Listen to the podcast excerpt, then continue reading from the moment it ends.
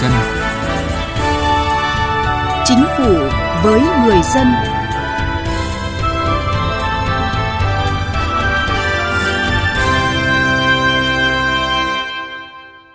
Xin kính chào quý vị và các bạn. Chương trình Chính phủ với người dân hôm nay có những nội dung sau đây. Phát triển du lịch gắn với bảo tồn và phát huy văn hóa truyền thống các dân tộc thiểu số. Thị trường lao động hiện đại và hội nhập theo quyết định của Thủ tướng Chính phủ.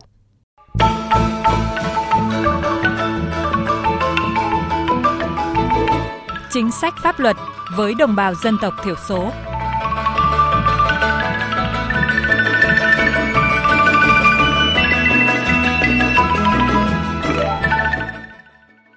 Thưa quý vị và các bạn, theo một kết quả nghiên cứu của ngành du lịch, có tới 90% du khách quốc tế thích nghe hướng dẫn viên du lịch là người dân tộc thiểu số.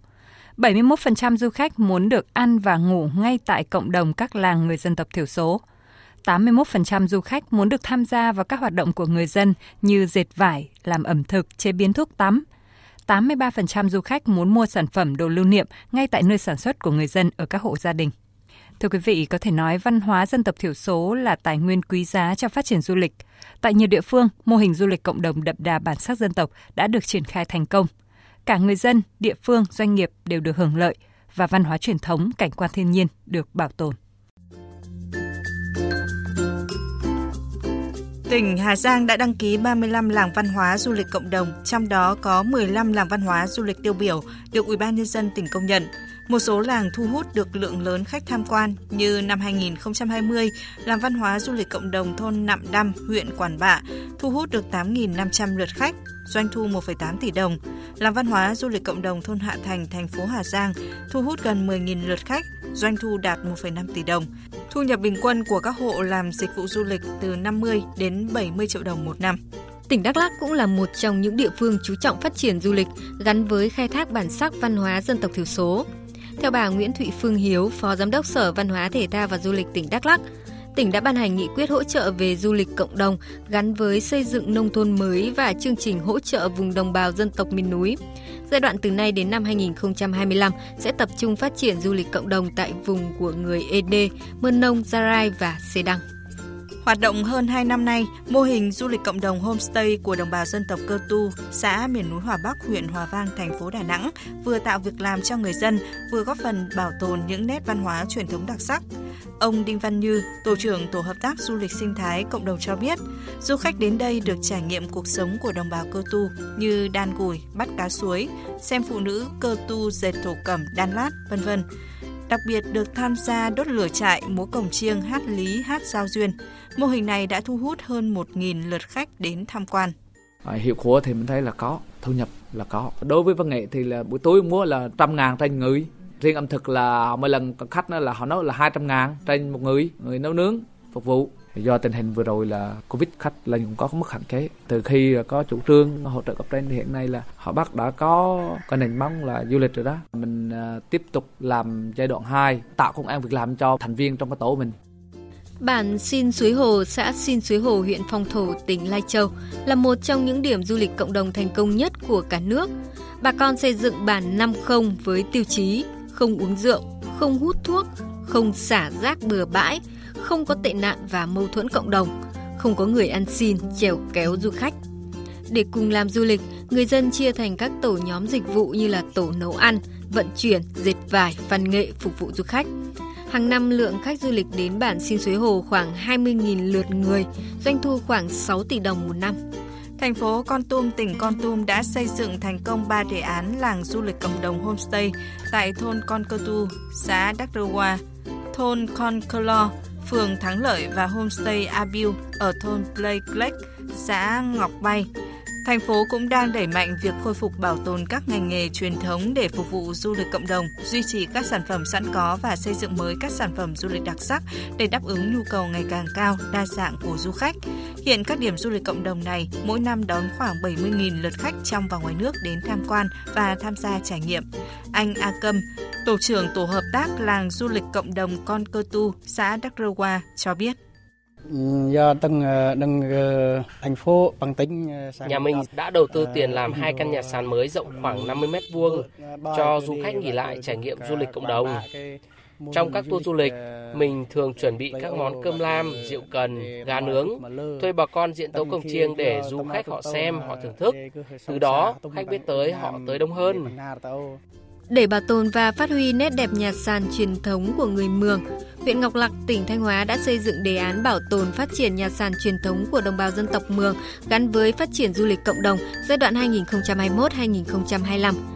Đề án chính là cơ sở thực hiện hỗ trợ khuyến khích sự tham gia tích cực của cộng đồng dân cư vào hoạt động du lịch. Dự kiến đầu năm 2022, các nhà sàn của người Mường tại xã Lập Thắng, huyện Ngọc Lặc sẽ mở cửa đón khách theo hình thức du lịch cộng đồng. Mô hình du lịch cộng đồng huyện Đà Bắc, tỉnh Hòa Bình đang được đồng bào Mường thực hiện tại xóm Đá Bia, xã Tiền Phong, xóm Ké, xã Hiền Lương và xóm Sưng, xã Cao Sơn. Theo đánh giá của Tổng cục Du lịch Bộ Văn hóa, Thể thao và Du lịch, mô hình du lịch cộng đồng ở huyện Đà Bắc mang lại nguồn thu nhập bền vững cho cộng đồng các dân tộc thiểu số, đồng thời góp phần bảo tồn phát triển giá trị văn hóa truyền thống kết nối cộng đồng. Bình quân thu nhập của người dân làm du lịch từ 5 đến 7 triệu đồng mỗi người mỗi tháng. Đặc biệt mô hình du lịch cộng đồng ở xóm Đá Bia đã lọt vào nhóm các bản du lịch cộng đồng ASEAN vào năm 2019.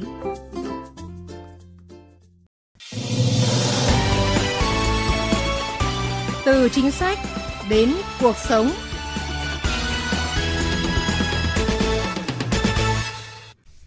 Thưa quý vị và các bạn, cùng với quá trình đổi mới đất nước, nhiều giải pháp tạo việc làm cho người lao động, giải quyết vấn đề lao động việc làm đã được các cấp, các ngành quan tâm nhằm tạo động lực thúc đẩy phát triển kinh tế, ổn định chính trị xã hội. Tuy nhiên, chất lượng lao động hạn chế đang ngày càng gây nên những áp lực lớn đối với vấn đề giải quyết việc làm cho người lao động. Mặc dù chưa qua đào tạo nghề, nhưng chị Phan Thị Hương ở huyện Kim Bảng, tỉnh Hà Nam vẫn tìm được nhiều công việc ở thành phố. Hiện là công nhân tại một công ty may ở khu công nghiệp quận Bắc Từ Liêm với mức thu nhập khoảng 6 đến 7 triệu đồng một tháng. Tuy nhiên, chị Hương khẳng định. Người lao động như chúng tôi ờ, rất dễ dàng tìm được việc nhưng mà chưa được đào tạo cho nên là lương của chúng tôi rất thấp, Ừ, công việc cũng không được ổn định. Lợi thế lớn nhất của nước ta là có lực lượng lao động dồi dào và cơ cấu lao động trẻ. Vậy nhưng mà thị trường lao động việc làm ở nước ta trong suốt những năm qua, cung cầu lao động việc làm mất cân đối lớn, cung lớn hơn cầu. Tỷ lệ thất nghiệp ở thành thị giảm chậm, tỷ lệ sử dụng lao động ở nông thôn thấp. Số doanh nghiệp trên đầu dân số còn thấp nên khả năng tạo việc làm và thu hút lao động còn hạn chế, nhất là trong lĩnh vực nông nghiệp và nông thôn. Trong khi đó, thị trường lao động rơi vào tình trạng thừa thầy thiếu thợ, khát nhân sự ở nhóm có chuyên môn cao và thợ kỹ thuật lành nghề. Theo một nghiên cứu gần đây của Viện Khoa học Lao động Xã hội, Bộ Lao động Thương binh và Xã hội, hiện 2 phần 3 lao động ở nước ta đang thiếu hụt kỹ năng về lao động và kỹ thuật. 55% số doanh nghiệp cho rằng rất khó tìm kiếm nguồn lao động có chất lượng cao. Theo ông Nguyễn Văn Bình ở thành phố Việt Trì, tỉnh Phú Thọ, việc cần vào đại học bằng mọi giá mới có tương lai đã ăn sâu vào suy nghĩ của không ít người dân Việt Nam. Không những thế, phần lớn thanh niên còn chưa đánh giá đúng kỹ năng, sở trường, sở đoàn của bản thân, nên khó khăn trong lựa chọn hệ học, ngành học. Hậu quả là có nhiều sinh viên đại học thất nghiệp khi ra trường.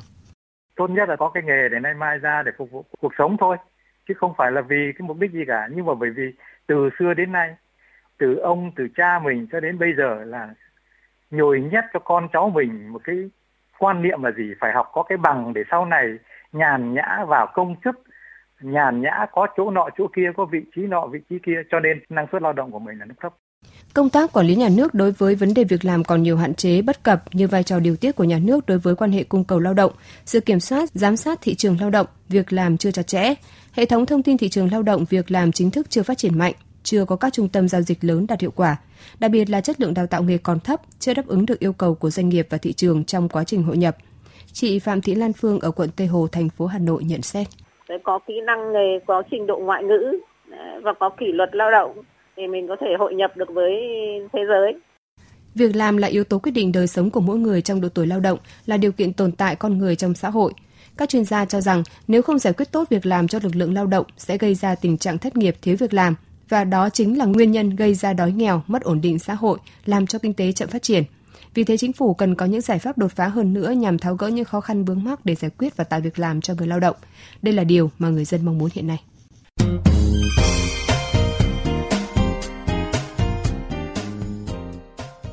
Thưa quý vị và các bạn, như chúng tôi đã đề cập, nước ta đang đẩy mạnh quá trình hội nhập kinh tế quốc tế, đặt ra nhiều cơ hội và thách thức đối với người lao động Việt Nam. Vì vậy, tháo gỡ những hạn chế bất cập trong vấn đề việc làm để giải quyết việc làm và sử dụng hiệu quả nguồn nhân lực là một trong những chính sách quan trọng đối với mỗi quốc gia, đặc biệt là đối với các nước có lực lượng lao động lớn như ở nước ta. Hội nhập kinh tế quốc tế tạo ra những cơ hội to lớn từ đầu tư nước ngoài sẽ đem lại nhiều cơ hội việc làm cho người lao động. Nếu biết tận dụng thời cơ này, Việt Nam sẽ hưởng lợi từ làn sóng đầu tư mới, tạo ra nhiều công ăn việc làm và hình thành năng lực sản xuất mới để tận dụng các cơ hội xuất khẩu và tham gia các chuỗi giá trị trong khu vực và toàn cầu. Chuyên gia kinh tế Nguyễn Minh Phong cho rằng, khi hội nhập với tầm nhìn lâu dài và tổng thể, tiền lương và thu nhập của người lao động có xu hướng được cải thiện tốt hơn. Và để phát triển thị trường lao động hiện đại và hội nhập, chính phủ cần tăng cái vai trò cũng như sự liên kết của doanh nghiệp trong quá trình đào tạo nghề và đặc biệt là chú ý đào tạo nghề theo cái vị trí việc làm cũng như là theo những cái à, hoạt động nhóm bên cạnh đấy hoạt động đào tạo nghề cần phải được tổ chức ờ, tuân thủ những cái ờ, quy chuẩn chung mà quốc tế cũng như là trong nước xây dựng để nó đảm bảo tránh cái trường hợp mà cấp bằng nhưng mà các nơi khác không thừa nhận hoặc là không đáp ứng được cái nhu cầu của thực tiễn nhất là của người sử dụng lao động. Hiện nay hầu hết các nước đã chuyển đào tạo từ hướng cung sang hướng cầu của thị trường lao động. Chương trình Việc làm toàn cầu của Tổ chức Lao động Quốc tế đã khuyến cáo các quốc gia tổ chức đào tạo nghề linh hoạt theo nhu cầu của thị trường lao động nhằm tạo việc làm bền vững. Ở nước ta cũng vậy. Chính phủ cũng đã có nhiều cơ chế chính sách để công tác đào tạo nghề phát triển mạnh cả về quy mô và chất lượng, đáp ứng ngày càng tốt hơn nhu cầu nhân lực của thị trường lao động, những thay đổi nhanh chóng của kỹ thuật công nghệ và nhu cầu đa dạng của người lao động học nghề, lập nghiệp Ông Doãn Mậu Diệp, nguyên Thứ trưởng Bộ Lao động Thương binh và Xã hội cho rằng, để hội nhập hiệu quả cần phát triển nguồn nhân lực chất lượng cao. Nó là cái áp lực nhưng đồng thời nó cũng là cơ hội tại vì chưa bao giờ mà chúng ta có cái sức ép mạnh như thế mà đòi hỏi phải nâng cao cái chất lượng của nguồn nhân lực. Chúng ta làm được cái việc này thì chúng ta sẽ có một cái đội ngũ nhân lực chất lượng tốt có thể đáp ứng được cái nhu cầu thị trường trong nước thị, thị trường nước ngoài Cuộc cách mạng công nghiệp 4.0 sẽ tác động rất mạnh mẽ và trực tiếp vào thị trường lao động, làm thay đổi từ thâm dụng lao động sang thâm dụng về mặt trí tuệ và công nghệ, làm biến đổi hoàn toàn đối với một số lĩnh vực về cơ cấu lao động, cung cầu lao động, tính chất của từng loại công việc. Bên cạnh đó làm thay đổi phương thức, người lao động từ chỗ tìm việc làm sang tự tạo việc làm và khởi sự doanh nghiệp.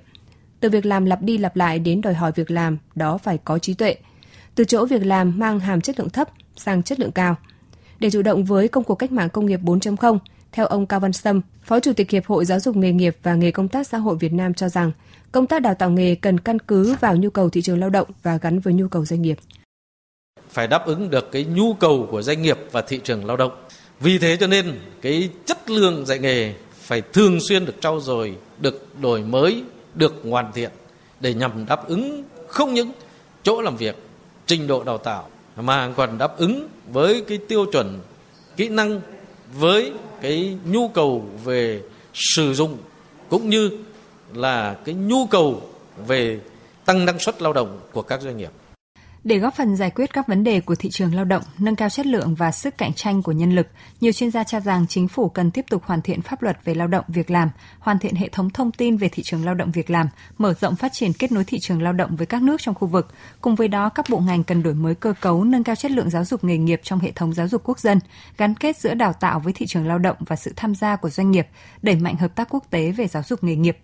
Tuy nhiên, vấn đề quan trọng nhất vẫn là tự thân người lao động cần tự mình nâng cao năng lực, trình độ tay nghề để có thể tự tin đi xin việc làm, cạnh tranh được với lao động các nước trong khu vực. Bản thân người lao động cần được trang bị kỹ về trình độ chuyên môn, kiến thức. Ngoài ra, người lao động còn cần có ngoại ngữ và các kỹ năng mềm khác để có cơ hội tham gia làm việc. Nếu không ý thức được điều này, lao động Việt Nam sẽ thua ngay trên sân nhà bởi chúng ta khó cạnh tranh về trình độ tay nghề với nhiều quốc gia trong khu vực và thế giới. Theo các chuyên gia, cùng với việc hoàn thiện thể chế thị trường và tăng cường đổi mới khoa học công nghệ, đào tạo, nâng cao chất lượng lao động được đánh giá là giải pháp quan trọng, giúp đẩy mạnh năng suất lao động, nâng cao năng lực cạnh tranh quốc gia và thu hẹp khoảng cách phát triển giữa các nước trong khu vực. Chương trình Chính phủ với người dân xin kết thúc ở đây. Cảm ơn quý vị và các bạn đã quan tâm theo dõi.